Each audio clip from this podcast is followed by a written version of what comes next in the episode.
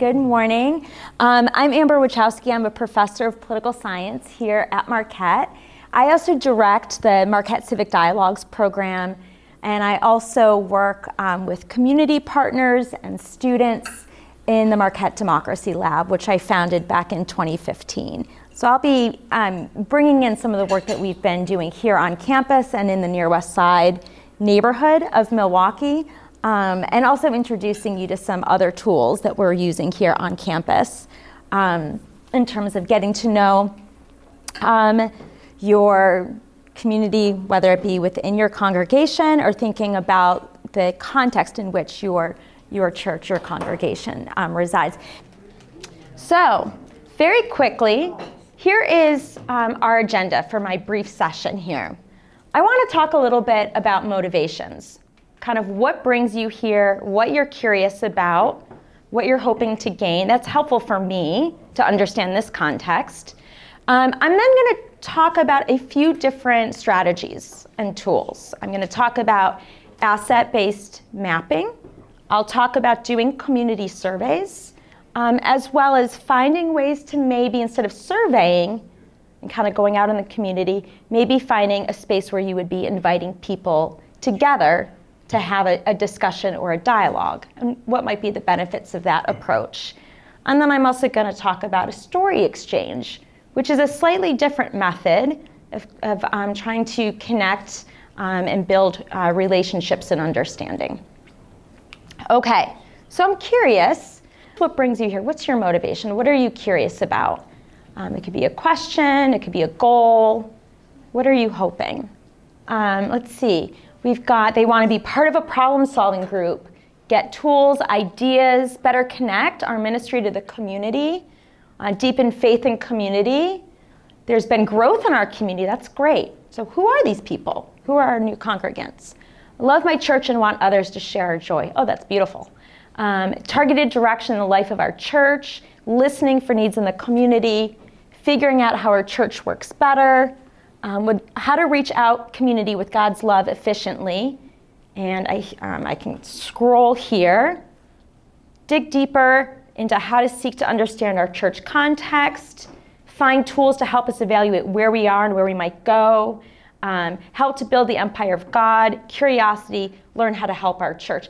Okay, so I'm going to show a quick uh, clip here, and this is a little bit about my motivation um, for kind of how I think about um, this work um, sort of what, what drives me or motivates me. And I don't know, how many of you maybe read any news about the Surgeon General's report from last summer? So, quite a few about the loneliness epidemic.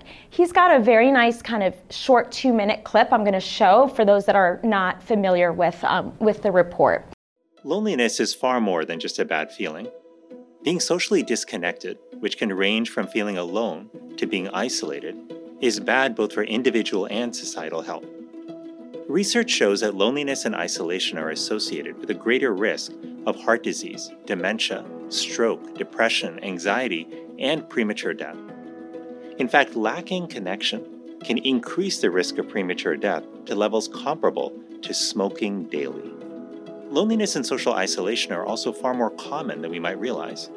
About one in two American adults report experiencing loneliness, everyone can be impacted across all ages, socioeconomic conditions, and geographies. This widespread disconnection presents profound threats to our health and well being. Social connection is as fundamental to our mental and physical health as food, water, and sleep, and it affects our performance and productivity at work, school, and in our communities. Now is the time to invest in building social connection. This first ever Surgeon General's advisory on our epidemic of loneliness and isolation shows us how. The keys to connection are simple answer a phone call from a friend, invite someone over to share a meal, listen and be present during conversation, seek out opportunities to serve others. These steps may seem small, but they're extraordinarily powerful. By strengthening our relationships, we can improve our heart and brain health reduce our risk of diabetes and high blood pressure, boost our immune systems, and lower our risk of depression. We can build lives and communities that are healthier and happier, and we can ensure our country and the world are better poised than ever to take on the challenges that lie ahead. All right. Well, the wonderful news for me and hopefully for you is that, um, oops, I need to figure out how to advance to the next slide. There we go. Is that you all are part of the solution. Um, lots of research documents the importance of a social, a civic infrastructure, the importance of institutions, schools, churches, community based organizations.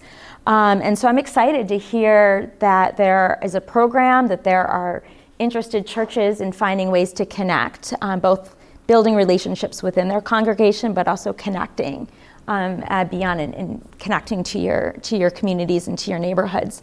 This is a little small, so I'm gonna um, uh, I'll share these resources with um, with Stephen, um, but this comes from the ABCD uh, Institute. Has anybody, it's the asset based community development, has, has anybody done or heard of asset based mapping or asset mapping? Heard of it. Heard of it. So, not, neither of your communities, your churches, has done like an asset map. Awesome.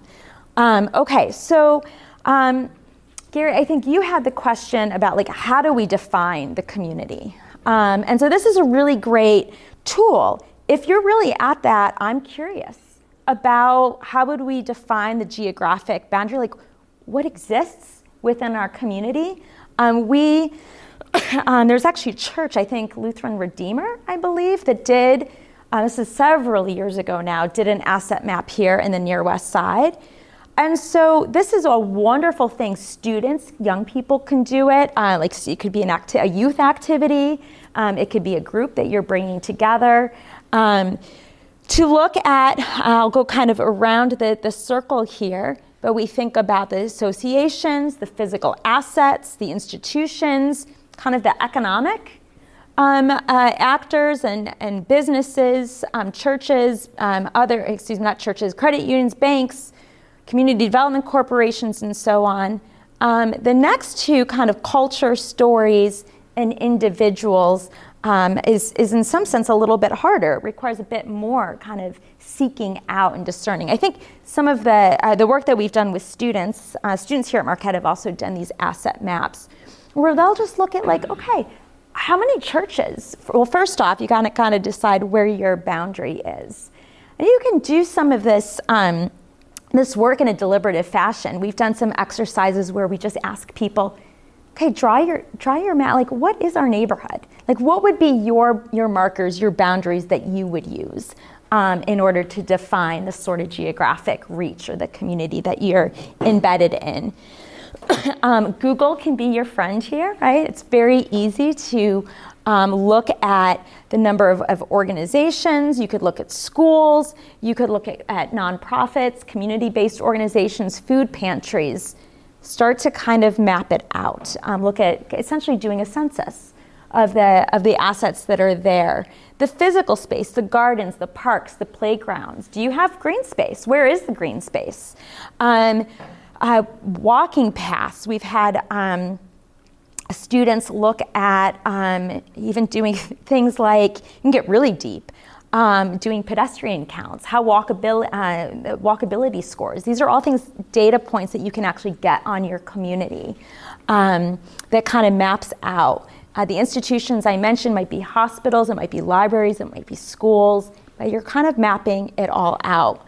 Um, in the near west side, we've done, um, we've, we've had students like walk the community and just making note of the, um, the different businesses um, and doing what they call almost like a commercial corridor survey or audit. Um, so that's kind of mapping out the institutions. Why might you want to do that? You might think that there are great opportunities to partner, to do outreach, um, to extend invitations if you do programming, you know, at your at your church. Like there, are folks who've already started to convene and organize. It's often easier to organize among organizations. Um, so the asset map can be a really great tool to help you identify um, potential partners, um, collaborations. The culture and the stories and the individuals, um, you can get very creative here. Um, we've done uh, students here at Marquette went out and they met with um, folks who'd been active in neighborhood associations. And they just asked, you know, tell, tell us your story. How long have you lived here? Um, you know, what brought you? What, what makes you love that, you know, what you love about this, this neighborhood, this community. Um, Redeemer, when they did an asset map, they asked individuals about what gifts they have, what talents. They were really interested in finding ways to connect people. Who are the carpenters? Who are the people who are artists, musicians? There was interest in doing um, classes and connecting kids in a youth program with people who might be able to offer some, some lessons in singing or in piano. Um, and so they had kind of done some, some mapping of the gifts that exist within the community. um, and so uh, this is uh, a great tool that you can use. Maybe it's something that you want to do in the beginning to kind of get a sense of what's present and available um, in, your, in your community. You might even start within your congregation and do what's called like a snowball sort of technique. So you start and you say, all right, Luke, you know, maybe we're going to have this conversation, but I may ask Luke, you know, for could, could you identify two more people that maybe you could have a conversation with? Um, and start capturing. These are all gifts, assets. Um, a lot of times, depending on where we, you know, community organizations, a lot of the work that I do is with, is with community-based organizations that are really interested in like solving problems and they're worried about different sort of ills or problems that are present. Um, the asset map, I think, is a really great way to change the narrative and also find opportunities to highlight what's good and what's strong, what you'd want to extend, duplicate, um, uh, replicate um, uh, beyond. So, a lot of um, opportunity here to do asset mapping. Okay. And this is a picture of our very first um, community survey that we did. Um, and this um, is a student in the democracy lab um, probably in circa, it's a um, blurry photo now that I've like blown it up, probably circa 20, 2015, 2016.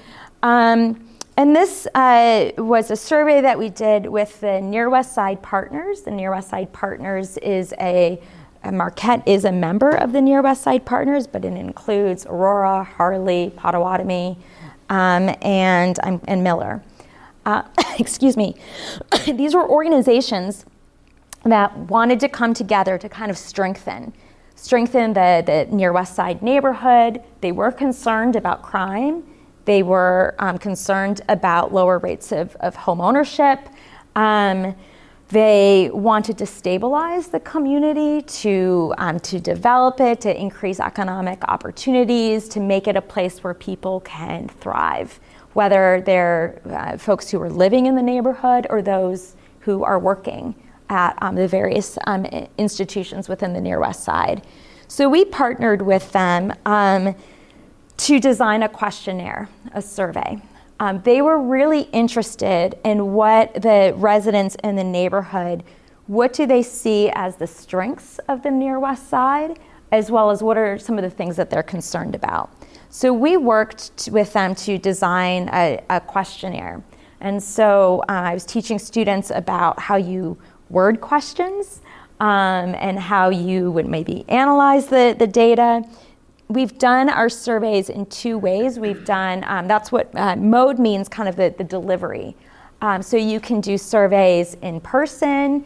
We've done, uh, this is a student, she's at an event. Um, and so she just has her clipboard and she is just asking people, you know, do you have a moment just to take, uh, you know, a few minutes to talk to us? We're trying to gather um, information ab- about the, the neighborhood, the community, um, and so she's um, marking their responses there. During the pandemic, we were challenged with, you know, doing survey work, um, and so we were doing a lot of online surveys, and we were working with the community partners that we had identified in the asset map can you help us, you know, spread the word, share, share our survey.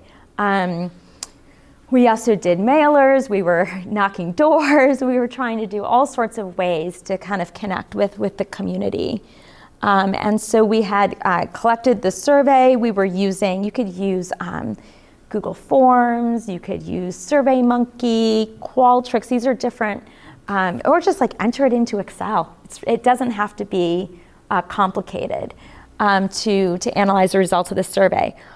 Um, I think there was um, real interest and surprise, actually. There was interest in kind of figuring out what residents had to say, and I think there was surprise in what the residents had to tell us, um, to be honest. And so I think uh, people went in kind of just expecting a real focus on like crime, and that was going to maybe dominate, um, and it wasn't. Um, the issue that really dominated that residents were, were so concerned about was garbage, was the cleanliness of the, of the neighborhood. Um, they identified it as like the top issue that they would like the Near West Side partners to take action on. Um, and so the Near West Side partners formed like a green team. Um, and they were also doing some work canvassing the neighborhood. They were um, presenting at community forums about how residents could um, report and uh, ask a request for services to the Department of Neighborhood Services and the Department of Public Works in Milwaukee. Um, they were doing some uh, targeted outreach to some of the larger multifamily housing units that maybe didn't have large enough trash receptacles so that the trash is overflowing. Um, and so that was kind of step one that they, um, it was not an issue that was not at all on the Near West Side Partners radar. The second issue was lighting. Um, that uh, residents were saying, can we find ways to increase uh, street lighting, make it kind of brighter? This would make us feel more safer, more secure. And so they then worked to secure some funding um, and doing some pilot um, projects to kind of illuminate areas of the near west side where residents said this is pretty, it's pretty dark. Um, again, that was not something that the organization knew at the outset at all. It wasn't on their radar. It really was just through um, collecting the, the data and kind of looking at it. They were curious about if the responses differed between homeowners and renters. This is a very diverse community. Uh, it's one of the most diverse communities in the city of, of Milwaukee in terms of um, race, ethnicity, um, language. Um, this was also something that came up is that we needed to also find ways to translate our survey. So that might be something that your congregation, your church might need to consider. Um, and then thinking about the ways that you want to maybe analyze the data. Is it for internal purpose that maybe would shape the programming or the types of services, the things that you're identifying that the gifts that you have that you might be able to to share. Um, or in the case of the Side Partners, we were also curious about sharing those results more more publicly, like in a community forum, to have the further discussion about like, okay, here's what individuals have have reported. What might we do about this? Um, and so it was, again, just one piece of information that you can gather. Um, in 2021, uh, I uh, launched the Marquette uh, Civic Dialogues program. Um, we here at Marquette um, felt like we needed to do a lot more work building community among students, particularly coming out of virtual learning, the kind of a lot of time spent on screens, feeling more socially disconnected. We're also living in very polarized times. Um, I mean, we've kind of just seen it this sort of incivility, the partisan rancor. that I'm not sure if you're in a community in which these issues have kind of come to the surface. Um, but it feels like it's been um, it, it's that sort of fraying of the social fabric. Um, we, we see it in our um, in our communities, our classrooms. Maybe again, you're seeing it in your in your congregations as well. so, civic dialogue is um, a, an approach. Um, I'll give you one my version, one version of it, um, but it's an, uh, a, a method in which you're bringing people together to have a conversation. It's a deliberation. It's it's a del- uh, um, an exercise in, if you will, del- deliberative democracy. Uh, we can think about the ways in which members of communities, however you define a community, or we think of like, um, I'll call you a, like a citizen of your community. Um, the thing that defines citizens is that what we all share is that we, we're all called to, to really address and answer one question What should we do? Um, and so with my students, we talk about this like it's so important in a, in a democracy that we come together um, and that we deliberate and engage differences in perspective, opinion, ideas on what should we do. So we've held civic dialogues on a lot of different issues. What should we do about immigration policy? What should we do about climate change? What should we do to ensure the American dream for all? Um, so we've hosted over the last uh, two years several of these. This is actually a photo from our very first one where the students were coming together to talk about what should we do about, about climate change. The what should we do is a really powerful question. Uh, the what, you know, this is where we are engaging our facts, our evidence, what information are we, we bringing to the conversation? The should, what are the values that we're bringing to the conversation? And we live in a pluralistic democracy. Um, we may, some might prioritize, say, liberty over equality. They might say, oh, well, all of these values are important, but I'm going to kind of rank order them a little bit differently. And there's differences of opinion on how we think about the values that we, that we bring. The we in this question is important. It's not what should I do, but it's what do we as a community do. Um, and then it's the final, it's the action. I, uh, there's a nice parallel actually from that first exercise that you were all doing at your table where you were kind of confronted with what, like a hypothetical case that you were working through and deciding whether or not you're going to take action or not. So I like the, the parallel here.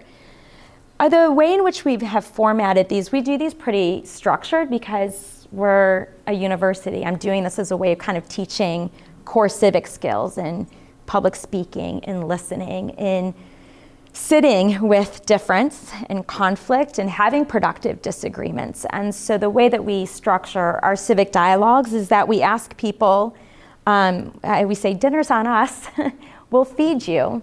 Um, but in return, we ask you, can you take just a minute, answer a quick survey? And what we do is we kind of get a sense of where the students are on the various issues.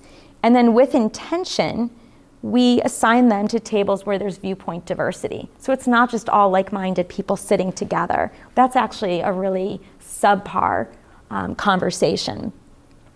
Um, sometimes with our civic dialogues, we've shown like a short film or a short um, a clip of something that where we looked at um, when we did our civic dialogue on homelessness. We looked at um, a, a, short 10 minute story that um, had aired on PBS about Austin, Texas's challenges with homelessness. And it was nice because it really complicated the issue. You heard from people in Austin talking about their different concerns um, and how they think about the issue. Um, and it, it, covered a, bride, a, a wide swath of, of perspectives. So students watched that and then came together um, in a more deliberative um, to reflect on what they had just watched, but as they were all collectively wrestling, like, what should we do about homelessness? Um, we train uh, facilitators, um, so these are students who are peer leaders. And the role of the facilitator in this style, in this format, is really just to um, establish the ground rules of the conversation. So the facilitator will remind participants, you know, about making sure everybody has the opportunity to participate, that we're not talking over each other, that we're respectful. and civility here, some, I don't like when people say being civil is like, oh, you're just being polite. Because I would argue that you could be like polite and actually not civil in the deepest sense. You can maybe sit there and not say anything, be quiet and kind of nod. But maybe you're sitting there just tuning the person out, or you've got like these really, you know, um, nasty thoughts going through your head, like, I can't, or you're thinking about what you're gonna say. You're not being present in the moment. Civility in this context really means that um, try me. I'm here, I wanna, I wanna know what your perspective on this issue is, Jane. And I'm here to kind of receive it, to take it in, to respond, to reflect, and in turn, it's this mutual respect. I'm going to expect that you kind of are going to do the same. Um, it's that openness, that responsibility that we're going to, to hear and listen um, to and engage uh, one another. Um, in our, again, this is an, an, educational program that we're doing um, a lot of in the classroom as well as outside of the classroom. So we do some pre post surveys. We use the pre survey to get diverse um, viewpoints present at the conversation. Um, the sweet spot for the civic dialogues, by the way, is about the size of that conversation. So you want no more than six to eight people present in the conversation. Anything bigger beyond that, it's hard for everybody to participate and have that rich um, inter- interaction discussion. Um, and then we use the post survey. We're curious if people's opinions or thoughts have changed. we use the post survey as almost a reflection exercise. You know, um, you, you came, maybe you came into the conversation thinking one thing, or is, is there anything that maybe you're now second guessing or a perspective that you hadn't considered before? We're also really interested for our students trying to increase their tolerance for disagreement, to be honest. Um, that's like if I'm when people ask about the dialogue, civic dialogue program, often that's the needle I'm curious about. Like, have I just made people more comfortable with being a little uncomfortable? And that it's okay that we don't always have to agree on, on everything. So that's the civic dialogue. and then there's a, um, the final tip or strategy um, that I'll bring is the, um, the story exchange. Has anybody participated in like a story exchange program? All right, this is great. Um, so I'm a trained uh, story facilitator with Narrative 4. Narrative 4 is an international, it's a global organization.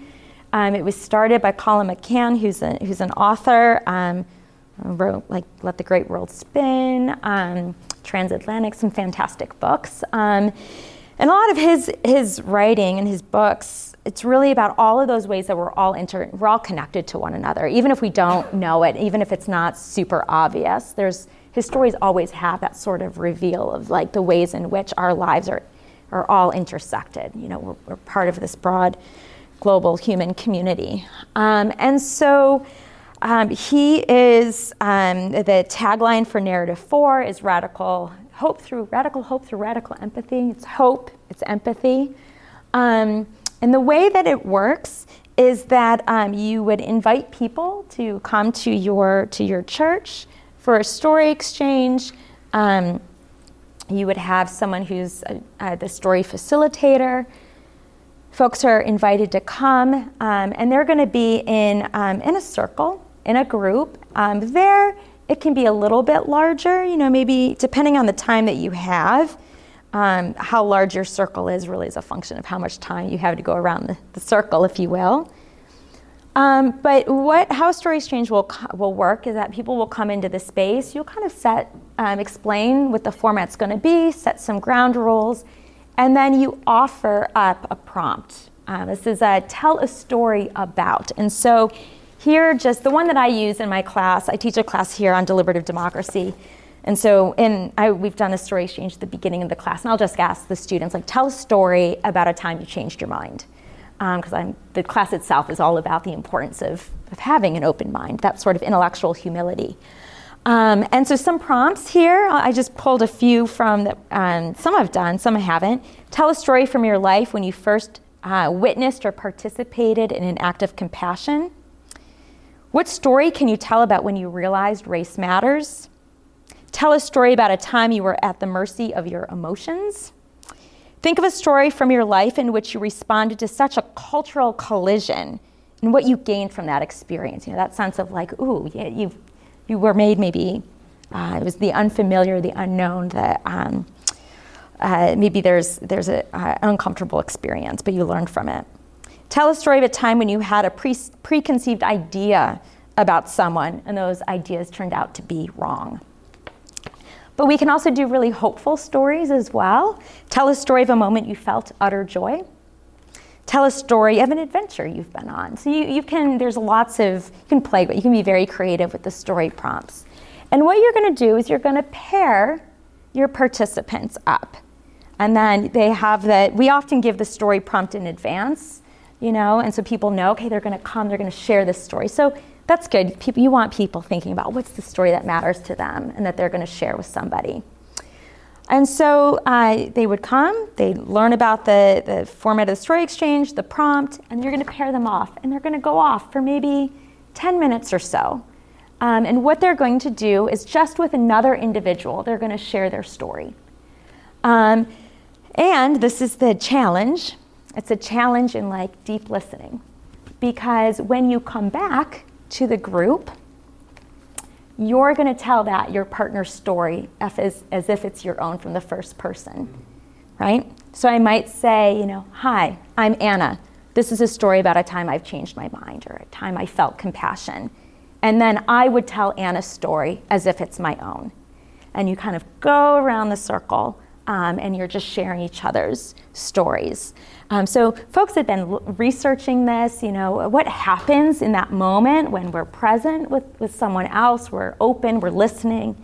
Um, students will often, you know, it, you usually check in, you know, as soon before the story exchange begins, and people always say, I'm so worried that I'm going to mess it up, that I, I didn't capture everything in that person's story. Um, when I first practiced the story exchange, I felt so tempted. I was trying to like take notes and get everybody's story verbatim. I was like, okay, I'm not going to be able to. I, I, I, was so, I didn't trust that I could retain it. Um, and it's such a good challenge. So we tell our students, nope, no notes. You're just going to be present and you're going to listen, and you can do it. Like it's, it's a, also an activity and exercise in deep listening. Uh, there's been uh, research done on these story exchanges, you know, as a way of kind of building empathy. There is something about telling somebody else's story as if it's your own, kind of, being, you know, that perspective taking, being in somebody else's shoes. Our students tell us it's um, it, the, the thing that they were surprised about is how it feels to hear somebody else tell their story. Uh, um, we've had students say, like, in some sense that maybe they've shared something that's pretty, you know, where it feels pretty raw, or it was a hard story that they're sharing, where like they might say, I kind of forgive myself. Maybe it was a story where they feel like they, they, you know, injured or harmed. You know, they didn't act with as much compassion as they wish they could have. But then hearing somebody else tell that story back gives them that perspective of like almost like a self forgiveness, a way of kind of sitting with um, with their story. Um, there's all sorts of ground rules. We, you know, it's like the trust circle, right? Where we say the stories, the stories like stay, you know, those are precious, but the lessons leave. That's, those are the things that we take with us in our heart. Um, and so we've been doing story exchanges. We've kind of been weaving them into classes. Um, with other organizations, we've been doing them in the residence halls, kind of another area in which students are coming from all over, right? And so they don't really know each other. Um, and so it's, it's a way of, um, of uh, opening. I, students, w- we have found that it's really fun to do multiple story exchanges because the first one, students, especially in, in our context, like they might be a little reticent to like share something that's deeply personal, but by the end of the class, they're like they're laying it kind of all out because there's that trust that's been built in that community, that connection. So those are different ways in which you can get a sense of who your community is. Um, again, whether it's people within your church community, whether it's you know the ways in which you connect and relate to the neighborhood in which you're situated in, or people coming. Um, I think I was trying to listen. I was eavesdropping a little bit. People maybe coming in to. Um, so from Wauwatosa, I don't know where folks are coming. If they're all like, if it's a real neighborhood based thing, or they're coming from all over, right? Um, and so in our day where we're so busy and disconnected and on our screen, you know, sometimes being present with one another can be really good.